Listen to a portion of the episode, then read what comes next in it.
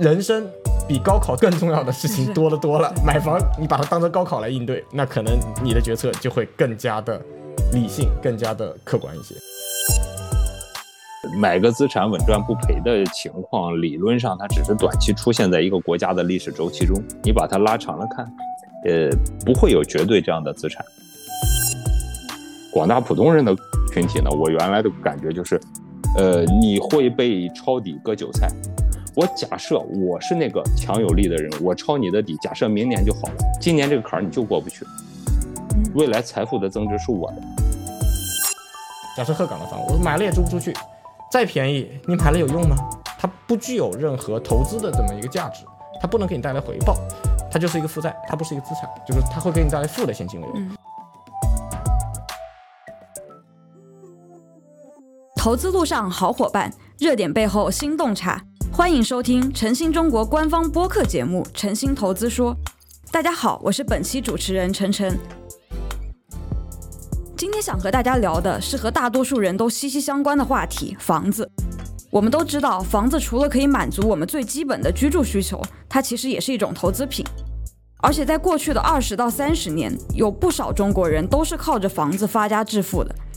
但是在今年，这个在过去被很多人认为稳赚不赔的投资，突然掀起了一波下跌。这个曾被奉为中国人最信赖的保值资产，怎么现在开始看着有点不靠谱了呢？今天我们就邀请到了两位嘉宾，和大家一起聊一聊最近的这波房价下跌。一位是我的同事一凡，一凡是非常资深的房产投资人了，能不能和大家先介绍一下你的买房经历？啊，大家好！自己的小家庭呢，我持有的房产在有在北京，有在珠海，还有在欧洲，呃，比如说雅典和这个意大利的米兰，呃，都持有的房产。那如果从整个大家族来说，就是我父母还有岳父母他们的话，都还有一些在，比如说我们曾经在福建，在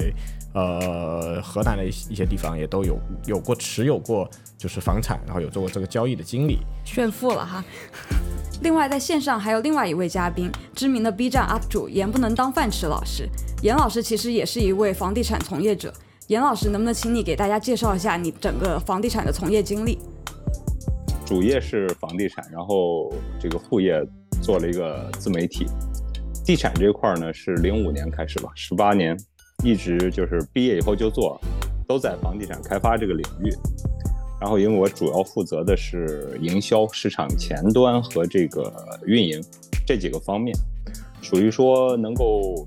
第一时间从市场上，如果说利好，或者说政策下行、市场下行的时候被重锤的，马上很敏感的这几个专业。做自媒体也是因为这两年整个市场风云突变，产生了一些思考，所以呢，用这个 ID 在一些平台上去做地产类、财经类相关的一些。呃，聊聊想法，就像我们现在这样去沟通，对 对对，因为对，因为严老师也是对整个地产的一个风云变化非常了解。就是首先也想跟二位聊一聊，就是说我们有没有一个共识？因为最近总是看各种新闻媒体，甚至朋友，我的爸爸妈妈都在讲说，哎呀，那个房子跌了。就是我们到底是看什么数据去判断这个房价的涨跌？因为我知道国家统计局它会公布一个房价指数，就是两位可能我们以后是看这种新闻上说跌了，实际上房价真的跌了吗？我们有没有一个共识？要不要请严老师先跟我们说一说你是怎么去看这个涨跌的问题？呃，直白的先说结论啊，房价确实是下跌了，而且是全部的商品房业态类型，不光是住宅。呃，当然我们看数据呢有几个分项，首先对外发布的。呃，公司机构之间的交流，呃，绕不过去统计局七十个大中城市，或者我们还有个一百城市的监测指标。但是呢，一般我们在业务层面用的不多。怎么讲呢？最终汇总的数据越概括，它的实际上它的离散程度偏差越大，与我们往往需要去关注的目标区域城市，呃，会有不一致。呃，甚至还有一个就是滞后，因为统计局要拿房管局的数据，房管局一般是网签；另外一个是银行的已经这个办理了贷款合同的这两个。但是其实有很多在认购、呃订房这个阶段，甚至因为有些系统各地的区别，它认购和签约阶段不一样，所以它数据呈现在最后。如果只卡最后那一下是有滞后的，所以一般我们不看这个。我们看业内自己的这种数据分析系统。那么再到微观上呢，我这里也多建议一下，就是如果个人购房人的话，跟我们视角一样，大家要做的是一个城市或一个区域板块的市场调研。我们做决策依据和政策调整啊、策略调整是是自己去看这个。大的机构对一个城市的调研，它也存在一个相对量的，就是会会有误导。嗯，大概是这样。比如说，比如说叫什么？嗯，我们广义库存和狭义库存量。在建商品房，我们一般看供应量嘛，要分到不同的户型啊、产品，这个在宏观的统计上是体现不出来的。尤其是普通购房人，他如果看这个就会困惑。嗯，对，我们现在说的房价下跌，是新房的房价房价下跌，还是说二手房也在跌，还是两个都不行了？嗯，目前看到的数据啊，绝大多数城市是呃新房和二手房全部在下跌，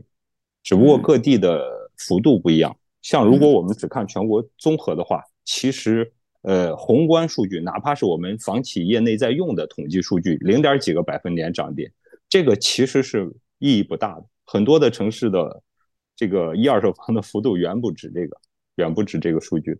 嗯。对，一凡，你作为一个普通的买房者，你有这种感觉吗？房价跌了吗？呃，其实可以很明显的感觉到房价出现了比较大幅度的下跌。嗯，其实主要是因为身边的这些朋友的交流，可以得到最快的信息。嗯。那么，呃，像严老师，他有业内很多这个很很权威的数据了。那我可能我是没有这个权威数据，但是呢，其实比较容易看到的就是，其实现在因为手机资讯非常发达，我们在这些房产的相关的 APP 里面都可以看到一些板块，就是某某个小区它的价格。那如果长长期有跟踪它里面挂出来的房屋的价格的话，其实可以很明显的看到一个趋势存在，就是出现了下跌的趋势。呃，其实从房子这个角度来说啊，太过关注，我是个人认为，房子角度太过关注大盘，所谓大盘一个城市的房那个一个价格或者一个指数意义不大。呃，房子其实它是一个，我们金融角度来看，它是一个非标准化的产金融产品，它并不是就是一实际上是一房一价的状况，一个小区。它是不，甚至是一个小区里面两栋楼不一样的位置，它其实它的条件都是不一样的。那不同的条件，它肯定是有不同的价格。那像在北京的昌平区和海淀区交界的地方就一条马路，过了马路是昌平区，在马路里面是海淀区，它对应的基础设施就非常巨大的不同。那这两块的房价可能差别会非常的巨大，所以这里面是有很多这个细节的地方是需要关注的。所以对呃微观的角度，我们看房的话。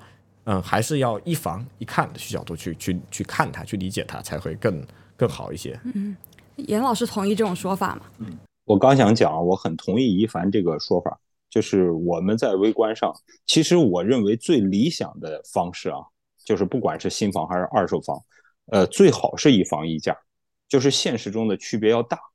呃，尤其是在二手房、准现房这个阶段啊，期房还有一点统一性。但是我们目前市场的层面呢，由于太多的这种集中供应的高密度的啊，建筑密度高容积率的小区，它把很多的样本样本就压缩在一个很小的空间内。原本他们应该就是区别开的，被硬性的，其实我们市场也非市场化的一个状态啊，不是这样一种调节机制，所以被硬性的压在，比如说呃五百个样本，这个房子被压缩在几栋楼上，这个事情就是导致它的区别。在在市场终端上，大家感受不敏感。我我理想中我会特别赞成一凡那个那个说法，最好就是一个房子真实的一个价格区别开。对对，理解。因为房价下跌可能是最近比较热点的一个话题，但是可能对于普通老百姓来讲，房子这个价格，其实房子在很多人心里都是最理想的一种无风险资产吧，我可以这么说。因为可能在过去的二十年，中国这个房价真的像一个世界神话一样的，就给人的感觉就是这个东西保赚不赔，买了肯定不会亏钱的。就一直以来，可能很多人都会有这种认知，然后就是拼了命的想去买房。然后就从两位的角度上来看一看，就是说你们会有这种感觉吗？就一凡买房买的比较早了，就你之前最早最早想买房，你是抱着怎么样一种心态去看这个事情的？是为了投资赚钱吗？还是说怎么样？呃，其实其实我跟大多数人一样，最早开始买房并不是为了投资赚钱，而是因为呃换了一个地方读大学，大学毕业之后工作了几年，需要需要一个地方居住，然后需要结婚，需要考虑这方面的事情，所以自然而然的就买了人生中自己的第一套房，是这样的一个过程。对，其实大多数人，我相信大多数中国人都是这样挣的钱。对，但你后面想去做房产投资，是看就是看着我们整个价格趋势嘛，就是有这样的心态在里面呃，其实并不完全是因为我的。我所有的从业的经历都是一个金融跟金融相关、跟投资相关的一个工作。那么我对整个市场呢，其实我会有从一个投资的角度去看这个问题。那么我想纠正一下 c l o e 刚才说，呃，中国的房价在过去二十年里没有出现下跌。那么其实还而且在世界上成了一个神话。那么从我的角度来看，其实我在金融角度看的话，我并不完全认同这种观点。呃，我首先房地产，我认为它跟世界上的所有任何资产一样，它都存在一个周期。那么，在中国的房地产历史上，据我所知，就有过三次下跌的周期。第一次是九一年开始的海南的泡沫。那么，海南最早是最早的一个那个作为一个省，作为经济特区开发房地产，嗯，有过一波繁荣，然后接着快速的在九二还是九三年这个时间段就快速的破灭了。那这一次之后，造成了大量的在海南的烂尾楼，直到二十一世纪的第一个十年之后才消化掉。第二次房价下跌其实是跟零八年金融危机有关。当时其实，在一线城市，包括二三线城市，都出现非常巨大的幅度的下跌。在当时，北京市甚至出现了可以呃，就是买房直接给提供户口用。现在不敢想的事情。对，在当时都发生了。那么零八年是快速的有一次房价的下跌，然后很快的在零九年、一零年的时候又回到了当时的高点。那么到现在恐怕也是就是第三次。那么这个房地产的牛市大概持续了十五年，在国外的历史上，其实房地产十五年上涨的事情很多吧，应该说是有这个经历的。像美国在零八年房地产泡沫破灭之前，房价可能是也是涨了二十多年了，有个这么这样的历史。所以，所以在我的视角来看，嗯，它只是一个投资品，它对跟世界上任何一种金融投资品没有什么本质的不同。那它是有一些它自己的特点。因为它作为房地产这种投资品的特点，但它还是一个一个商品。嗯，对对对。严老师，你是怎么看咱们房地产过去二十年整个一个大牛市的一个走势？嗯，经历了其中这个，我切身的体会是感觉大概有那么三四轮。首先呢，一凡说那个早期的九几年这一轮可能只是一个局部的，但是给当时的地产有怎么说呢，很大的冲击。一度人们，尤其是金融这块呢，不敢进这个领域，投资不敢进。但当时在那个海南地产圈泡泡沫破灭掉后呢，当时有一批人跑出来，就成为了最初民营房企的这个创始创业者，有有不少人。后来虽然有些人销声匿迹了，有些人又做大做强。我经历的后面几段呢，我称之为三段半，就这个周期。有起伏呢，有明显下跌的阶段，大概在零八年的四季度到零九年的这个一二月，然后我再一个是一一二年，但是一一一和一二年这个呢，只有一部分区地区经历了，所以我称之为半次。这个事儿上争论比较大，有些地方，比如说我当年的辖区，在这个华北这边几个两三个省份，当时的跌幅是很明显的。嗯，那么到后面就是一四一五这个档。非常厉害，但是马上就被棚改给拉起来了。棚改这一波应该是后来的大家记忆犹新的，最近的。零八年是次贷危机的蔓延嘛，然后四万亿就把它给拽回来了。到一五年年末，一六年，全国大概十几个省份一轮棚改过去，之后再就是到，呃，一八一九年还是有一波小幅的，呃，应该不小啊。这个这个涨幅直接传递到土地端了，当时的房价和地价。踩着这个高跷啊，左脚踩右脚往上涨，特别快，一直就到延续到一直到二零一二年左右，这个政策整个的影响了楼市，所以这个周期是比较明显，总体上是涨。然后呢，自己这个买房的角度呢，我其实作为从业者，我没有一凡这样就是广泛投资的这个这个这个资产的这个分布啊这么广。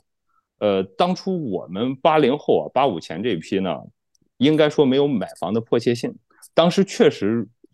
怎么讲，就是有需要，发展去哪里？想起来可能我们需要，咱就买一套，或者说家里帮一下，或者说自己小有呃这个积蓄的时候，因为那个时候首付低，嗯，非常灵活，没有任何今天的限购限贷，也没有网签等等等等等等，啊，这些方面就是相对容易切入的门槛。我记得我那时候好多的同事就是。甚至他几个人凑个钱，两个人凑个钱，把首付先交了，交几万块，然后这房子有了，慢慢去还贷。你说这个首付比例怎么样？分期付款怎么样？那个时代都没概念。之后的话，呃，逐步的肯定自己作为从业者会有一些节点，当时觉得这个市场好，呃，去肯定大家在业内同行之间、项目之间互相推荐选择一下。但主观上的这种需求呢，后来的投资我偏保守，是因为我们这个行业还有一个问题，经常会被压任务。城市区域啊，大家要分分担一些，分担一些，你一定要也要带带头。肯定有好的时候，给员工的福利嘛。我们当年说真的是福利，就是内部价、提前认购，而且分期付款等等方式啊，就是等于给员工先加一波杠杆买期房。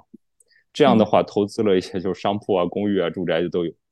但是呢，后来这就是一种负担了，因为市场不好了以后，近几年再压任务，大家都明白。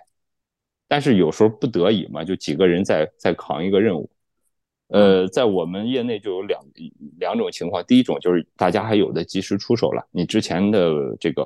红利期赚到一些，也有的呢就是说我起码赔的少，但还有很多现在出手不了就压在 压在自己手里，所以所以对房地对于房子作为个人的这个商品消费品，我们是脱敏的，你会麻木了，但是作为这个工作本身呢，对这个事儿确实这这个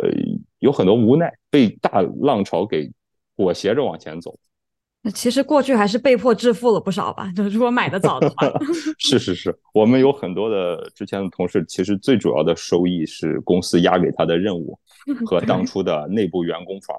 你大家你要想到，在过去十年，有的人是零零八年赶上的，零九年赶上的，有的人是一零一二年赶上的，他还有好几次大的波动期，小的波动期之间区域上会压的任务，嗯。客观上造成，对对，但最后这两年真的会很难。对，因为我们也聊到，可能地产其实还是有周期的，就是怎么去理解我们国家地产这个周期呢？我们是单单可以从供需这个角度去看嘛？因为我们其实还提到了还有政策各方面，其实对我们整个地产的就房价来说，影响其实还是挺大的。嗯，我我的感觉吧，我先讲一下，就是，呃，其实我们的房地产市场一直到现在几乎不是一个市场化的市场。它里面包括我认为三个关键的因素，第一个，土地的供应是非市场化的，这是几乎是绝对垄断。虽然少量的民间主体可能会参与，但是基本上是这样，无非是各地政府卖房，各地的平台公司啊，城投城建这种参与一级开发。呃，这个垄断就造成了土地招拍挂这个政策，就放大了这种竞拍土地价格上涨的速度。这是第一个点，第二一点呢，就是金融市场，对于房地产企业也好，购房人也好啊，这些钱何时以什么样的成本流入房地产，实际上也是被调控的这个手反复拨弄的，这个成本又决定了终端融资扩张的速度，呃，它中间要考虑每一层的财务指标或者是杠杆程度，也倒逼出了后来的所谓房企的高周转。那么第三个情况呢，就是对于，呃，这是我觉得比较比较无奈的一个点，就是其实我们这个终端房价，也不是这个买卖双方来定的，甚至开发商在其中能做的非常有限。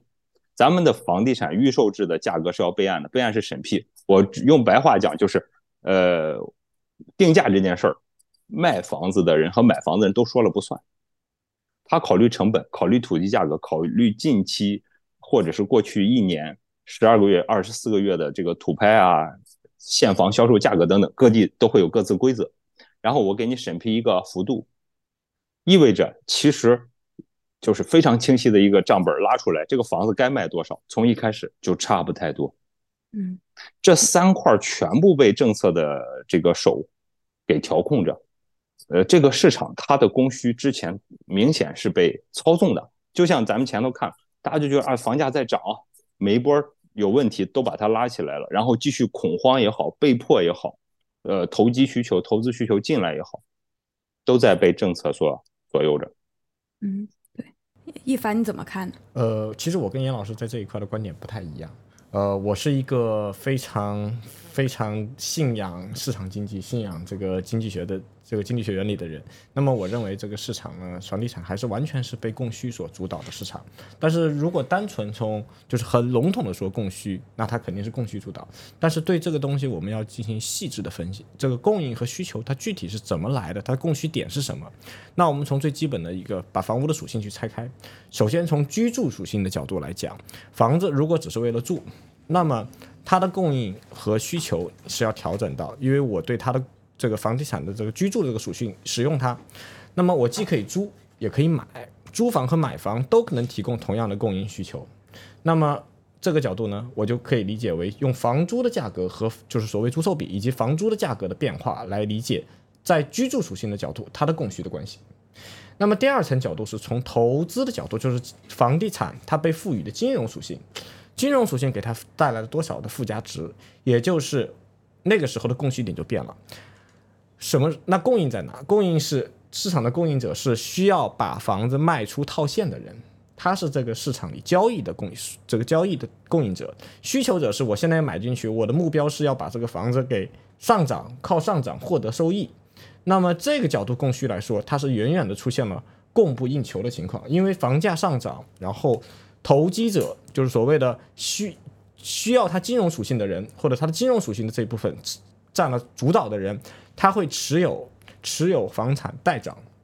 然后导致他的房地产的供应，就是这个这个投资品，它这这时候它就不是房地产，它是一个投资品，它的供应出现了不足，而需求因为买进去会涨，那就更多人会买，推动它的上涨。这个在金融里面叫做反身性的理论，就是它自身的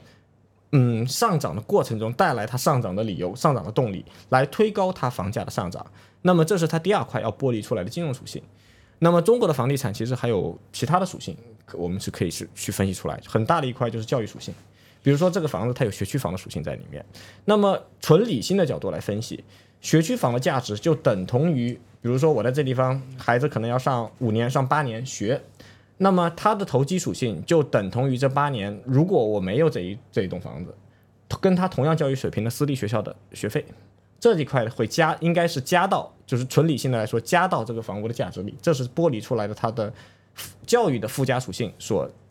拥有的价值。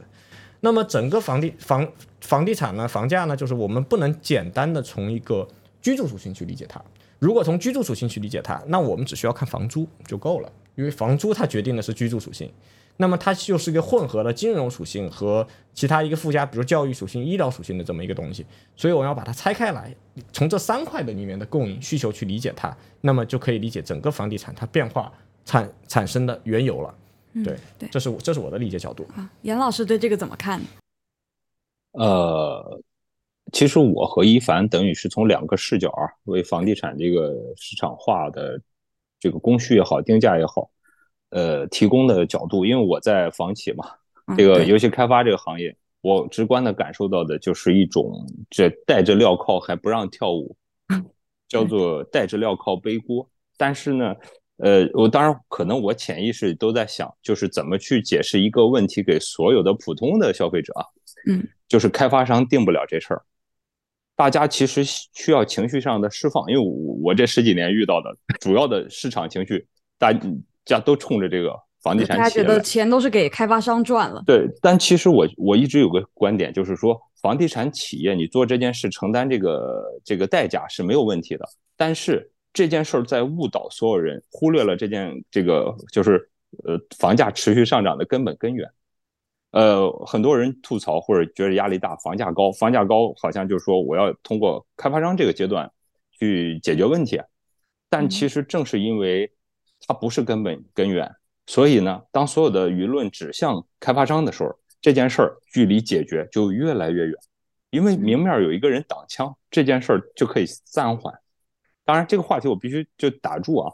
也也也也说到这里，就是对对，包括之后的这个房价快速的上涨啊，你像这个一六年以后，实际上恰恰是我们调控开始最严格的时候。你从这个角度上讲，我们每一轮其实之前也有往下压。就是过热的时候也往下压，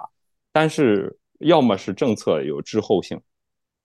就是比如说“房住不炒”这个词，它的滞后性有两三年，这两三年的期间代价就是这两三年中每年十几万亿的成交量啊，这还不算供应量和相关带来的其他社会投入。光成交量每年十几万亿，十五、十、十三、十五、十、十八万亿，大概这个空间。在这种情况下，等它落下去的时候，很多一线的消费者已经是深切的这个已经承受了房价，所以他必然他会感觉，嗯，这个这个开发商有问题，买在高点上。对对对，其实开发商的地在一八年，呃，也买在高顶点了，一直到今天，很多在消化中的项目。在建在售的项目仍然是一八年、一九年拿的地，很多的房企出问题，就是被这一波拖的，完全就是它这个成本，市场上根本承担不了这个这个价格。实际上，对对对，一凡，你对这个“房住不炒”这个概念你怎么看呢？呃，我其实还是更相信所有的东西都是市场里面的一个因子。呃，对于这个整个市场的判断呢，我的观点其实就是，其实也。它应该说是短期看金融，那么政策呢，可能对金融导向影响更大。嗯，中期看区块，就是位置在哪，这个房子本身它位置在哪，它可能更影响这个这个整个房子，就是所谓一房一价，整个房子的状态。呃，它各种属性的分配比例跟区位关系更大。长期看人口，那么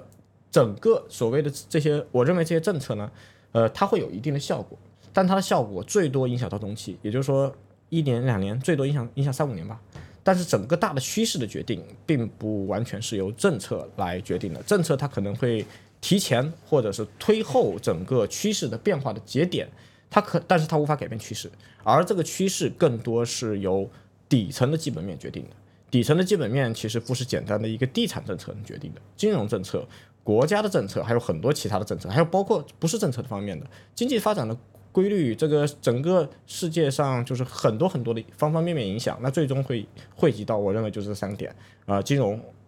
区位和人口这三个点上去决定这个房地产它的最终的趋势或者是大方向的那个走向。嗯，对。对，因为最近也看到一些连发了很多的政策，就感觉就是也在强力的救市，就是在想这些政策也可以讨论一下，我们到底他是想救的是地产业呢，还是说这个房价他觉得不能再跌了？对，两位是什么看法？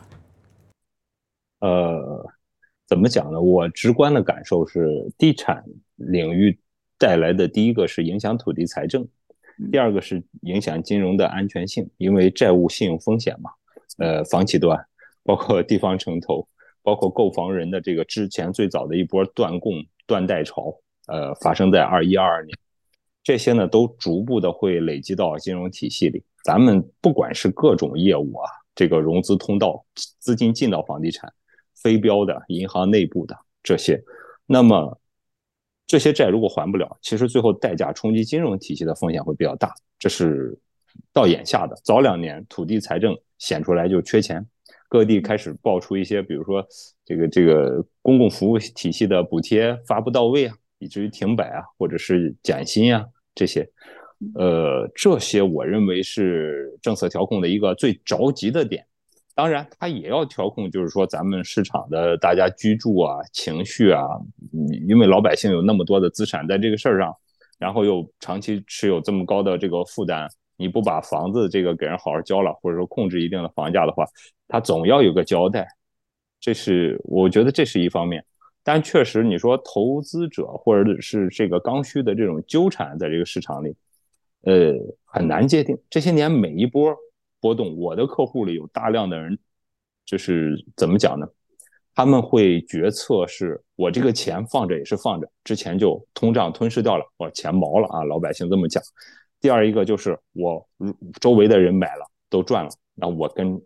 这种羊群效应啊，当然我们自己主主流房企去去卖房的时候也会讲这各种就是机会成本，对吧？你还是买到即赚到这种，这是之前的这个一轮一轮就这样上来。嗯，对，一凡是怎么看？呃，我可能更多从一个投资者的角度来看这个问题。我们长期做投资的人，那我们。在我们在我的眼里啊，这个这一切的变化其实不过就是一个周期的变化。那么从人类的历史来看，每一次金融危机只有在金融危机过后才能总结它的应对是否正确。呃，有的时候一叶障目吧，只缘身在此山中。在这个过程中，其实你并不知道他做的对还是不对，这个效果有效还是没有效果。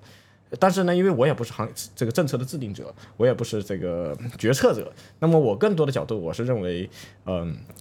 现在这个阶段呢，我们其实更多的是进行，就个人来说，资产要进行配置，我在各个方向上都有均衡的配置，需做好应对风险的手段。那么在这个过程中呢，呃，其实能做的事情其实是比较有限的，但是它不是世界末日，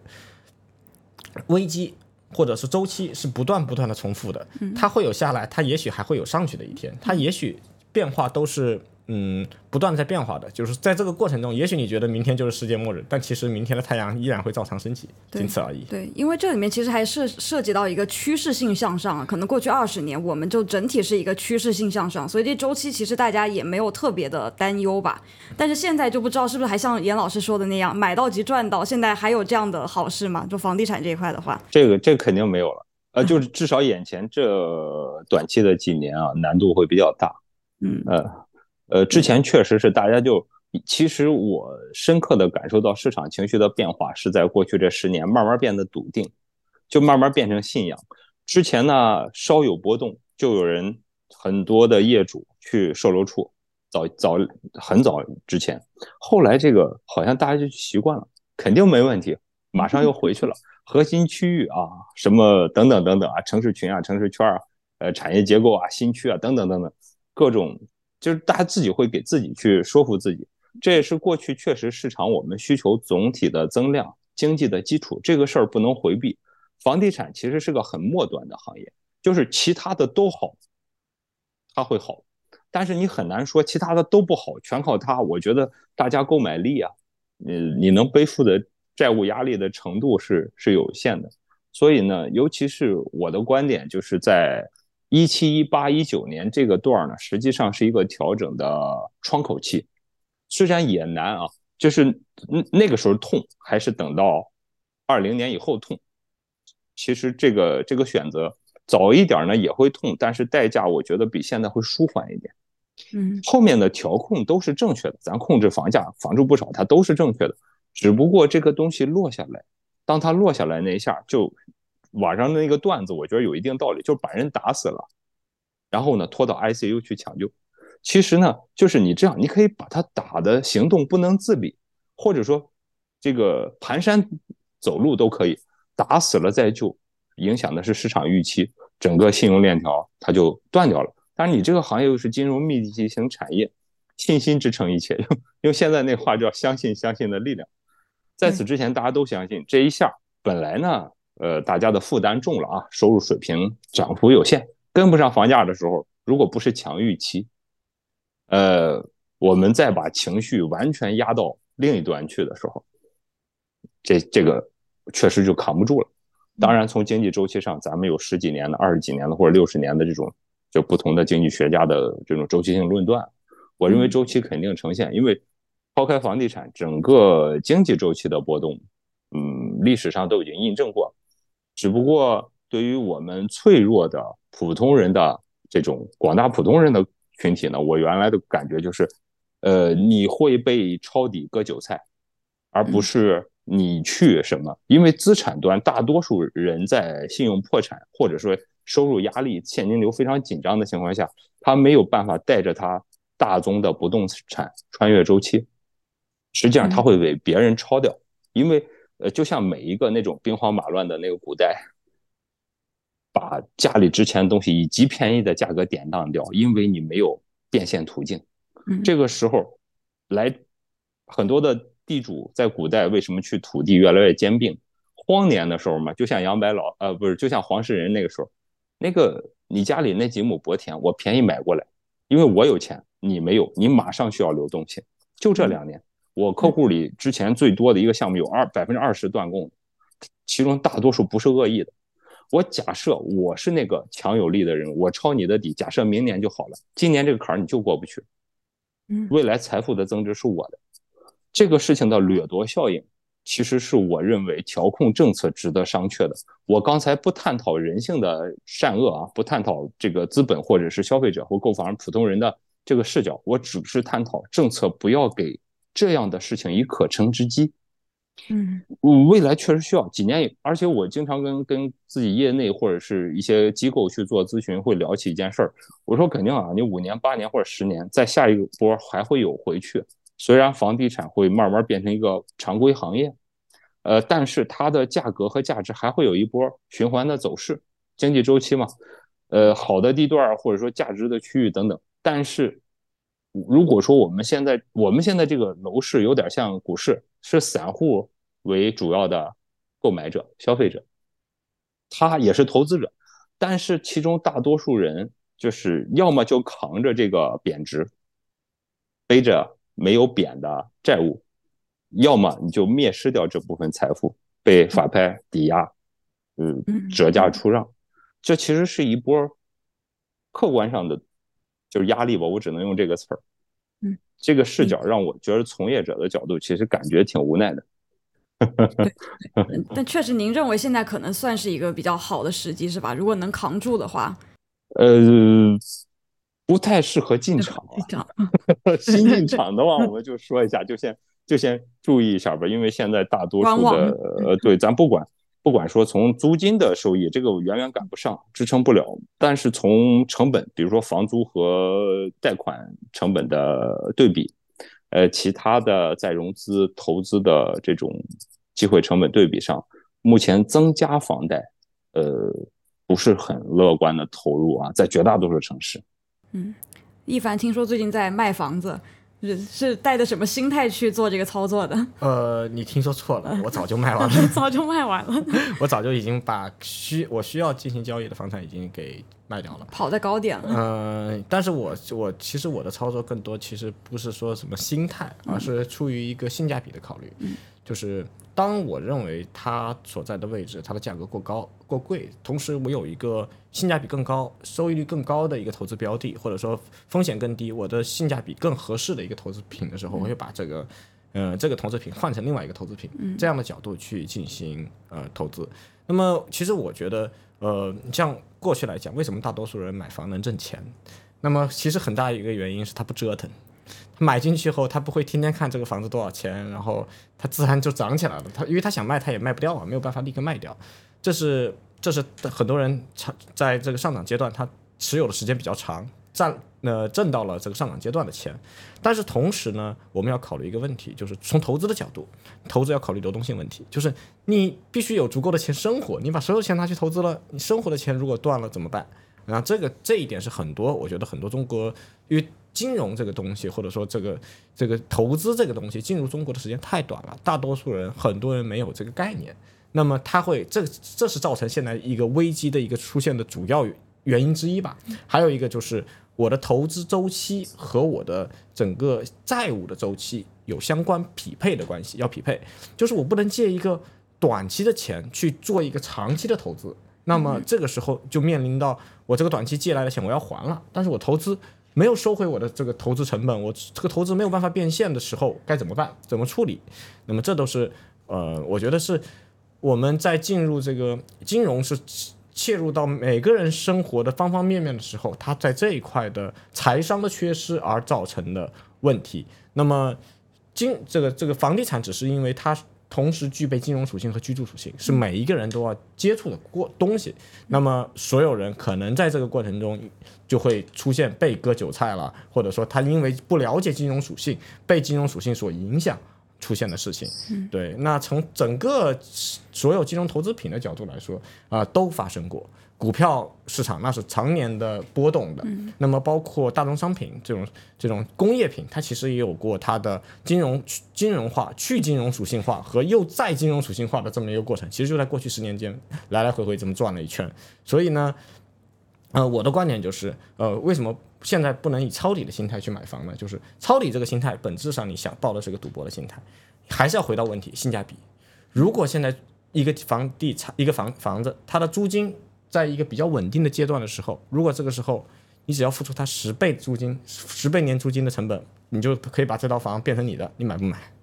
你肯定买啊，对吧？因为这个角度来说它很合适。但是现在是多少倍？现在你要多少年才能收回成本？自己心里要有个认知，能计算出来我能不能，首先我能不能承担，我能不能承担得住？能承担住的话，我买它合不合适？如果合适，我拿来干什么？我是要自己住。如果对于刚需的人，我我必须要自己住，我没有办法。那你那你没有办法去，你没有资格去谈你要不要用抄抄底心态，你就得买。那么对有对于投资的角度，我需要它金融属性。那么我房子我买一个鹤岗的，假设鹤岗的房，我买了也租不出去，再便宜你买了有用吗？没有任何意义，因为它不具备金融属性，它不具有任何投资的这么一个价值，它不能给你带来回报。它就是一个负债，它不是一个资产，就是它会给你带来负的现金流。那么，如果一个房一我们，所以我们要从这个角度去细节分析。我觉得，即使在现在这个阶段，还是一房一看，绝对会有一些漏网的、特别合适的、租售比高的这么一些东西存在。发现它，然后获得它，也许能带来挣钱的机会。但是它不是那个闭着眼睛买，买了放在那它就能挣钱的。你要花很多时间去。研究也许能找到这样的标的，那么就要看自己能力圈能不能覆盖，但是不能抱着所谓抄底的心态，而是要作为一个嗯很严谨的，如果是想投资啊，就要很严谨的投资的角度去判断能不能做这个事情了。嗯嗯，严老师，你对这个性价比的这个事情怎么看呢？你怎么看待现在这个房子它一个性价比的状况，以及和比如说其他资产的一个比较？嗯，现在的话。就就聊房子这件事儿呢，我认为现在确实性价比在分化。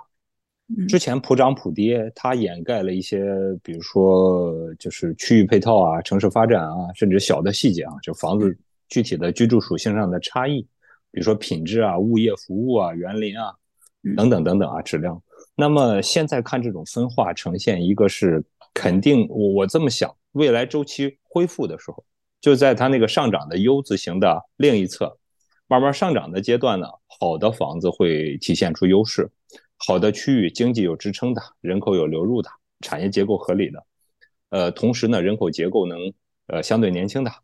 这些方面，交易会更加的有支撑。同时，好的房子和差的房子，就是现在人拼一个认知，确实是这样，需要一些经验和判断，这是之前盲目的。呃，只要买到就赚到的这个时代所不不可能的啊！现在就大家不具备的话，认知的判断是很重要的。而且不光是说我要熟悉房子，最好对经济、呃金融有一点了解。这也是我为什么想去做内容分享，给更更多人聊这个话题的一个原因。因为我觉得以前就是大家在这个博弈中被这个市场牵着鼻子走，呃，咱不叫市场吧，或者叫政策牵着鼻子走，就是大起大落之间。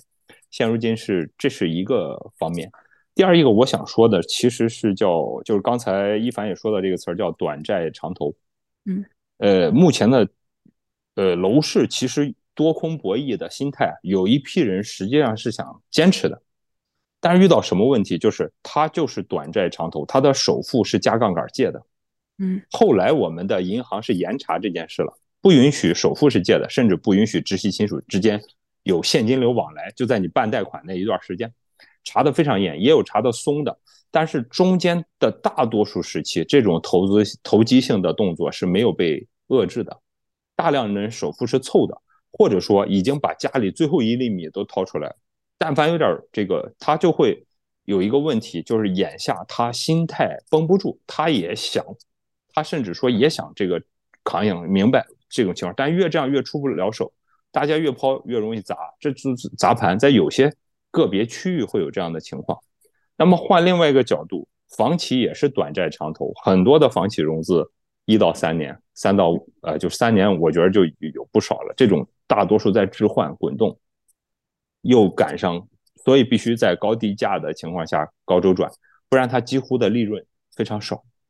这是那么包括地方的一些投资也是。修桥架路这类收益周期很长，但是确实又不得不投入，这样的债务压力就体现在咱地方债还有隐性债，就是城投啊、平台这一部分。整个社会的主要的经济这个单位吧，居民、企业和地方政府都在进行短债长投，这个确实是催生出就是短期泡沫，但是还债压力。就是在今年体现，如果没有这么大债务压力，我相信很多人和机构的心态会好一点，这个价格不至于说波动到这个地步啊。哪怕它这个使劲往下，这个有一些往下砸的政策，它也不会。这个事情就给逼到这份儿上了。这波周期比较难，也是因为我们居民的负债率、杠杆率确实长。呃，中长期贷款占到居民主贷款的七成左右。嗯，对，因为现在其实看到我有很多地方在说要提前还贷，就两位怎么看这个事情呢？就有一个大家总是想说，就房价以后也不行了，是不是提前我们把房贷有现在有能力的时候就早点把它还了？呃，我觉得呢，这个其实也要去具体问题具体分析。就是像严老师之前有提到一点，就是对很多个人来说，反正我也没什么好买的，那我买了把房子给买了，然后钱放到那边，他至少有一套房啊。嗯。那么再回到提前还贷这个问题上呢，首先就要想几点。第一，我把这个房贷给还了，还完之后，这个我剩下的钱或者说我这资金要做什么？嗯，对吧？如果呢？就因为我们知道，其实呃，房贷是可以用公积金去进行覆盖的。那么公积金，如果你没有房贷的话，你取不出公积金。那么这些钱放到公积金账户里面，利率可能更低。那这部分钱，如果你你要考虑这一部分，就这是一个要中长考虑的问题。你还多少？公积金这一块，你是否要考虑怎么怎么怎么怎么提取和处理的问题？那么第二个问题就是，我有没有别的投资渠道？那么其实整个世界，我们放在世界范围来看，各种呃货币都是有价格的，货币的价格是就是利率是有很大的区别的。那么我的资金是否能够找到一些嗯跟我的这个目标期限匹配，同时收益更好的投资标的或者是投资组合？那如果可以，呃，提前还贷不见得是一件不好的选择，也是一个可以。做的选择，嗯，那么这些东西呢，就说我不不好说，我现在就还或者不还就是对的，但是更多的还是性价比，通盘去看，然后去找到性价比的角度去做这个事。嗯嗯，严老师有有没有什么别的观点？嗯，是怎么讲呢？就是现在，呃，确实是千人千面。我的观点啊，因为这个问题是过去这两年集中我们的客户来咨询的。或者是聊的比较多的，有一个分水岭，就是央行在下调存量房贷利率之前，大家倾向于还，因为你 LPR 加点这个幅度有很多，这个点数太高了，五点八，嗯，五点八，呃，五点五到五点八，以及六到六点二是两个集中的利率区间，这个利率真高，现在普遍四点几，呃，那个时候大家额外要付出多几十万，一般我们常规三十年。大城市的啊，不算特别大的城市吧，这种多付个几十万，三十年下来，那大家不干，房价根本涨不出这么多，可能会有一个这样的内心的感觉。呃，毕竟大家也很难判断，说我三十年后怎么样，或我三十年中间有一个什么样的交易机会。在那之后呢，我觉得就分类了，一个是确实我们有组合贷款的，像有公积金和商贷组合贷的，肯定它其实也别全还上，公积金的利率低一点，三点几。这是我们居民普通人能贷到的最大量的、最便宜的贷款了，没有必要一下子把这个东西全部就是让自己现金流绷很紧，然后债务也去掉了。有时候债务和资产是一体两面嘛，就有个均衡。但同时呢，也要算一下，就这个东西是自己算账的。如果你算下来，利息的收入呃，这个利息的支出要高太多，我现在确实有余钱还一部分。这是我的观点啊，普遍上。再一个，留一点要做个税抵扣嘛，咱们有附加扣除嘛，这都是 就是要现实考虑的问题。对对，现实考虑的问题就是钱紧就别还太多啊，这是一个。尤其是现在如果已经下调了这个存量房贷利率了，银行反正也主动通知了，就两分法。只不过有一类呢，它可能多套房的，之前在非限购区域的拿下的房产的。呃，这一种就是尽量把它那个什么，它很难，就是往往越越是这样的，它这个出租的价格还不一定好，所以就是具体问题具体情情况，我这类的咨询是接最多的，每个人情况都不一样，他自己的、父母的什么情况都要含在里面。对对，因为我有一个，我认为我有一个基本原则，其实还是看租售比，就是如果房贷利率低于租售比，那就不要还；如果房贷利率高于租售比，那就是算最优解，然后尽量在完成抵扣、能取出公积金的基础上，稍微多还一点，这是我的一个总体直接给出的结论。嗯，对，现在整个租售比的感觉怎么样？在大城市里？嗯，呃，其实这这这个实际上我在全球都有过一些研究啊。呃，租售比这个东西呢，其实它是有一个区有一个区间的，就是基本上最低最低也就是十左右的租售比，然后在比较稳就相对比较稳定的地方。那么高的时候呢，其实到五六十倍的租售比也是有这个先例的，不是说在中国呀，全世界各个地方都有先例。比如说在英国伦敦，现在也就四五十倍的租售比，非常高非常高，就基本上就是等于是要投四五十年才能靠租金收回成本。但是呢，你你也不得不说，在欧洲至少伦敦经济是相对比较好的一个区域。但是历史上看呢，这个嗯嗯房价。像欧洲经历过欧债危机一一年的欧债危机之后，房价出现了很大幅度的下跌，但是现在也基本上把当时的跌幅也都给涨回来了，甚至都更高了一些。那么一些往往危大危之后也会有机会，像欧洲前些年有甚至很大的城市，就是那种历史名城，不是一座啊，是很多历史名城，甚至会到十倍的租售比这么一个状况，整体的就是租售比能到十年买进去，十年就回本。那这个房子，某种角度来说，您真是买到就赚到，对。但是这这些不是没有啊，因为欧洲曾经有过政策什么呢？就是我以希腊这个国家为例，希腊这个国家在二零一一年欧债危机之后，二零一二年开始处理欧债，希腊不允许任何个人拥有房贷，因为他要处理他银行的坏账，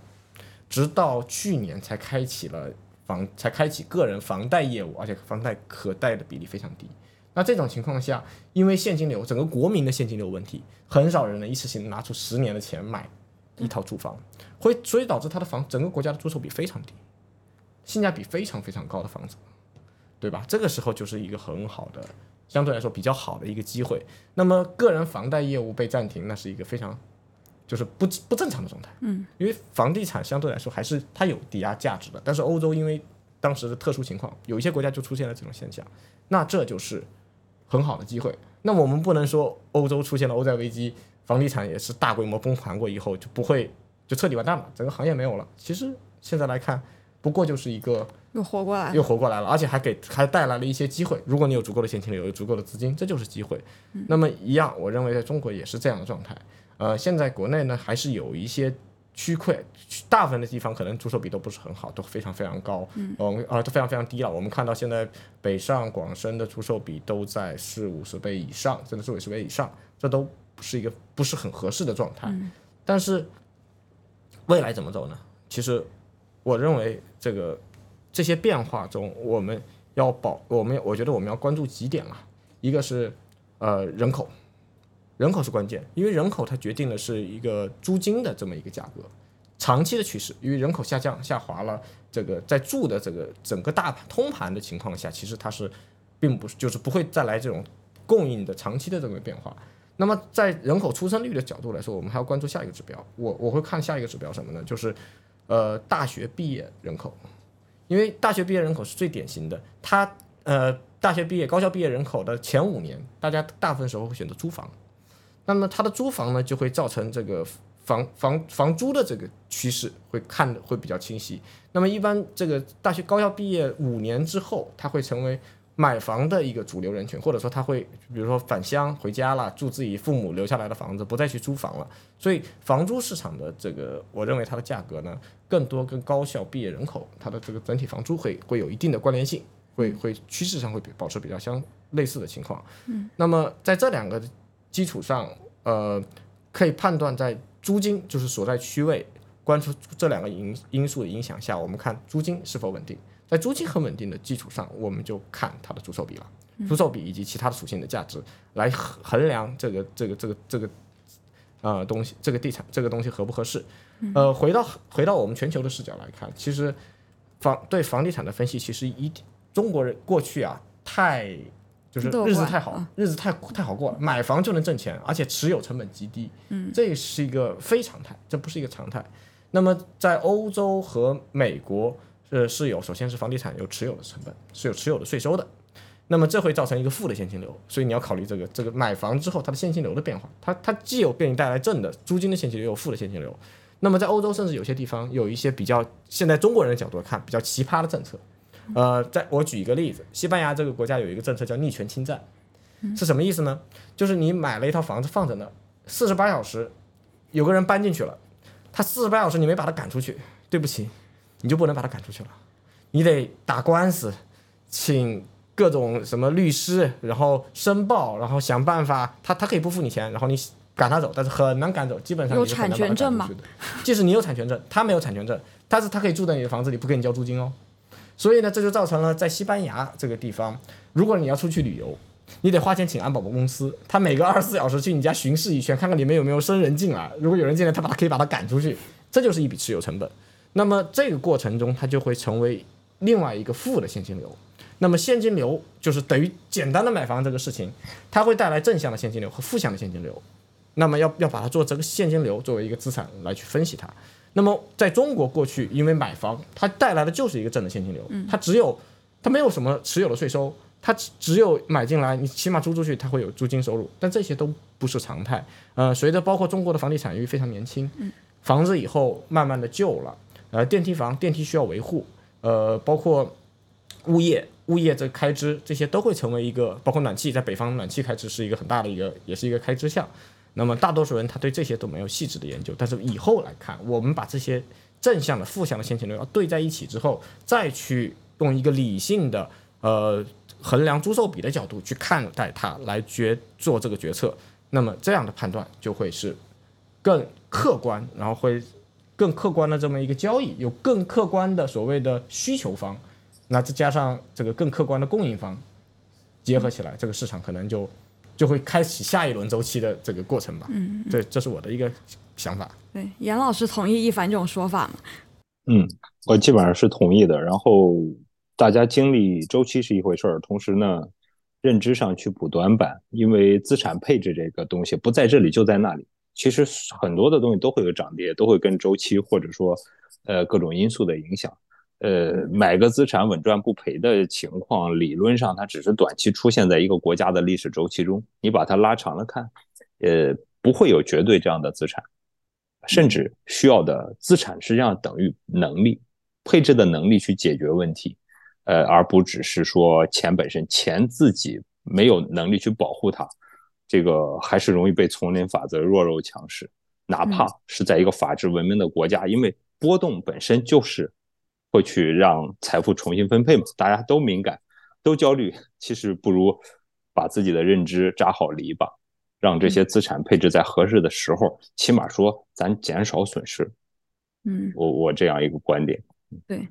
那最后的话，还是还是想请两位给大家分享一下，就对于现在想买房的人，或者说现在很多年轻人，他觉得以后我是不是买不起房，我就租房就可以了？就有有没有什么就是建议，或者说他们该注重哪些方面？就一凡，要不你先来。好，那我先来的话，其实我可以建议大家使用一个工具，就是回到我们小学的时候做的应用题的那个阶段。呃，应用题里面有一条，有一个就是你要画一条线段，然后用这个线段来进行分析我这个线段的计算每一块的长度。那么回到买房这个问题，其实它我们要回到这个解题的思路啊，我们都是矫正做题家嘛，那擅长解题。那么解题的思路来说，房子过去你就画它两条线段，一个往左，一边往右。左边是负的现金流，右边是正的现金流。买出买了房子之后，每一个就比如说你粗糙一点，可以做每一年。每我第一笔支出了一个笔负的现金流之后，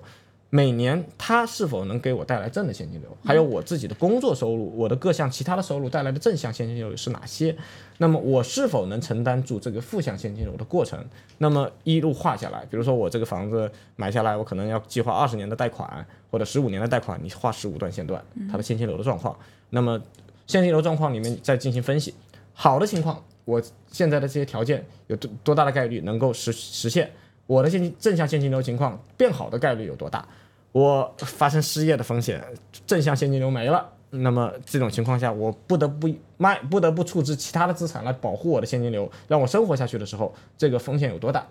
做出这三道选方方向。这个做三这三道线线段，然后还有它实现的可能的概率，在金融里面其实非常简单的处理了。这些都做好之后，你最后算出来你整个实现的概率是正的还是负的？嗯，这个数值是多少？它就是你决策的依据。嗯，那么如果你要问我，我就告诉你去做一道题。人生比高考重要的事情，更重要的事情多得多了。买房你把它当成高考来应对，那可能你的决策就会更加的理性，更加的客观一些。对我这里想插一下，你讲负的现金流，因为你之前也提到海外很多国家，他们现在其实你持有房子的成本是很高的。嗯，就我们也不是在预测走向啊，你觉得我们国家未来会不会也往那个方向走？就包括现在有讨论各种房产税啊之类的各种东西。呃，其实已经发生了，比如说鹤岗啊，它已经发生了，它已经成为了一个负向现金流，就是这个房子在投资的角度来说它是负债，买了钱，你买了后继续亏。理解，对对，杨老师，您有什么建议？呃，如果年轻人买房这块呢，就三句话吧。第一个呢，个人的职业生涯发展是最核心的，围绕这个进行人生规划、未来发展区域的选择，房子就是是附属在你这个大选择下的一个选项，这是第一点啊，自己最核心，而不要说我先定下房子再规划自己。第二一块呢，就是。如果说要买，一定多看看，多转一转，横向的对比，不管是一二手房，这个细致要做到，因为不会有整片的房产同一个趋势了。第三块呢，就是叫关注安全，自己呃家庭和个人的这个收入稳定性和现金流量、资金情况，不要绷太紧，不要把杠杆加太满，哪怕以后将来再换。现在不要一次性搞一步到位，这个现在是有风险的。对对，您讲的这个，对我我也想插一句啊，就是因为您讲说房子是在你人生的大选项下面，其实现在也有很多年轻人就说，因为大城市的房子买不起，所以他为了买房，所以他就去三四线城市去去生活。您觉得这种做法，就在您看来的话，是不是一种非理性的选择？嗯，我我我觉得总体上是。年轻的时候，你尝试别的各个方面的成本要低，可以承担的代价大。在这种有限的、一旦过去就不会再回来的年龄段儿，呃，去尝试多看多体会，呃，我认为是首要的啊，首要的有多少？现在即使是特别想要，确实我们都喜欢啊，觉得房子投资或者房子很重要，但是呢，把传统的一些思想，比如说我必须得。在老家有套房，还是说我必须马上就得安家结婚，怎么怎么样？这些已经与现在他所居住的时代社会，尤其是大城市的节奏不一样了。先定发展，发展后边有一切的可能，你不用它来解决问题。呃，存量思维这个在年轻的时候没必要，因为没有存量，只有增量嘛。对对对。最后，最后再有一个问题，就是可能现在整体来说，可能我们认知上是觉得大城市的房价其实整体，因为你整个经济发展还有人口的问题，其实还是可以稍微绷住的。但是三四线可能就没有这么乐观，就不知道两位是怎么看待这种就是不同城市之间房价的一个差异和以以后的一个走势。我的感受是会分化，三四五线啊也会做区分啊，不是一刀切。但是总体来说，量级越小的城市，如果没有产业结构的突破，它大多数人口净流出。呃，而且有些地方这个房价之前已经有一点透支了，就是它的价值支撑不住它的价格，或者现在的需求啊，交易。其实说白了，这东西成熟的市场一定是买卖双方。极端的例子就像期货，是吧？你你反正看空看多的人每一分钟都有，只不过房地产不可能那么频繁的交易频率，但。终归是更大的城市，哪怕周期回暖以后，它先复苏，它更强劲。呃，大家同比例波动的话，其实是小城市扛不住啊，因为需求那边就就停下来了嘛。嗯，是大概是这个样。嗯，一凡有别的看法吗？呃，我的方我的分分析方法还是把它分为三块属性，就是居住属性、呃金融属性和其他附加的，就是所谓社会价值属性。那么三四线的城市，它本身只具有就大部分情况，它只具有它的居住属性。那么它的，比如说学学学位、学区、医疗资源这些东西的价格是非常低的，所以天生上它比一线城市在这一块就是价格就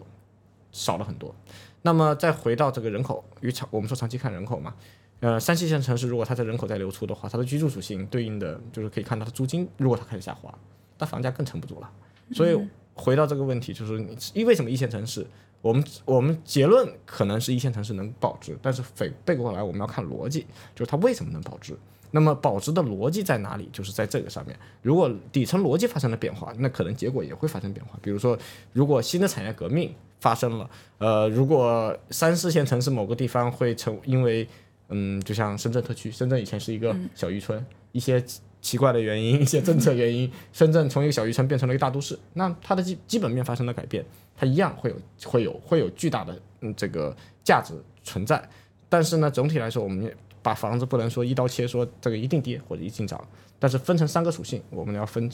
它每一种属性，它本身现在的价格是现在的价值是否透支，它未来价值是否有上涨的可能。这样分析的话，就非常的清晰，会知道这个决策，嗯，在投资角度是否合适。嗯，对。对，非常感谢两位嘉宾今天的分享，我们对房价这个事情也聊了方方面面。对，严老师其实也有自己的播客，下次我们有机会的话，去财经领域的，我们也可以过去串台。哎，是的，也欢迎各位朋友来多我节目这边多提意见吧，希望分享给更多人。好呀，好呀，好，谢谢，谢谢，谢谢，谢谢杨老师，谢谢你们。以上就是本期节目的全部内容，希望两位嘉宾的分享对大家有所启发。房子就像其他投资品一样，也有周期性，房价也会涨涨跌跌。虽然在过去，房子一直是投资性价比很高的资产。但确实，当前的房价面临着相当大的上涨压力，想靠买房发财没有那么容易了。就像今天两位嘉宾聊到的，对于房价，我们现在需要用一房一价的方式去考量，而且投资时也需要控制杠杆和计算房产的持有成本。更重要的是，大家也要学会从资产配置的角度去衡量买房这件事，相较于其他资产，它是不是更划算。那么，听众朋友们，你对房产投资和现在的房价走势怎么看？欢迎参加我们的投票，或者在评论区留言，分享你的买房经历和看法。如果你喜欢本期内容的话，欢迎关注我们的节目。同时，我们在微信公众号和小红书上也为大家精心准备了许多图文和视频内容，帮你解答在理财投资中的疑难杂症，和我们一起共同成长。这里是诚心投资说，我们下期节目再见。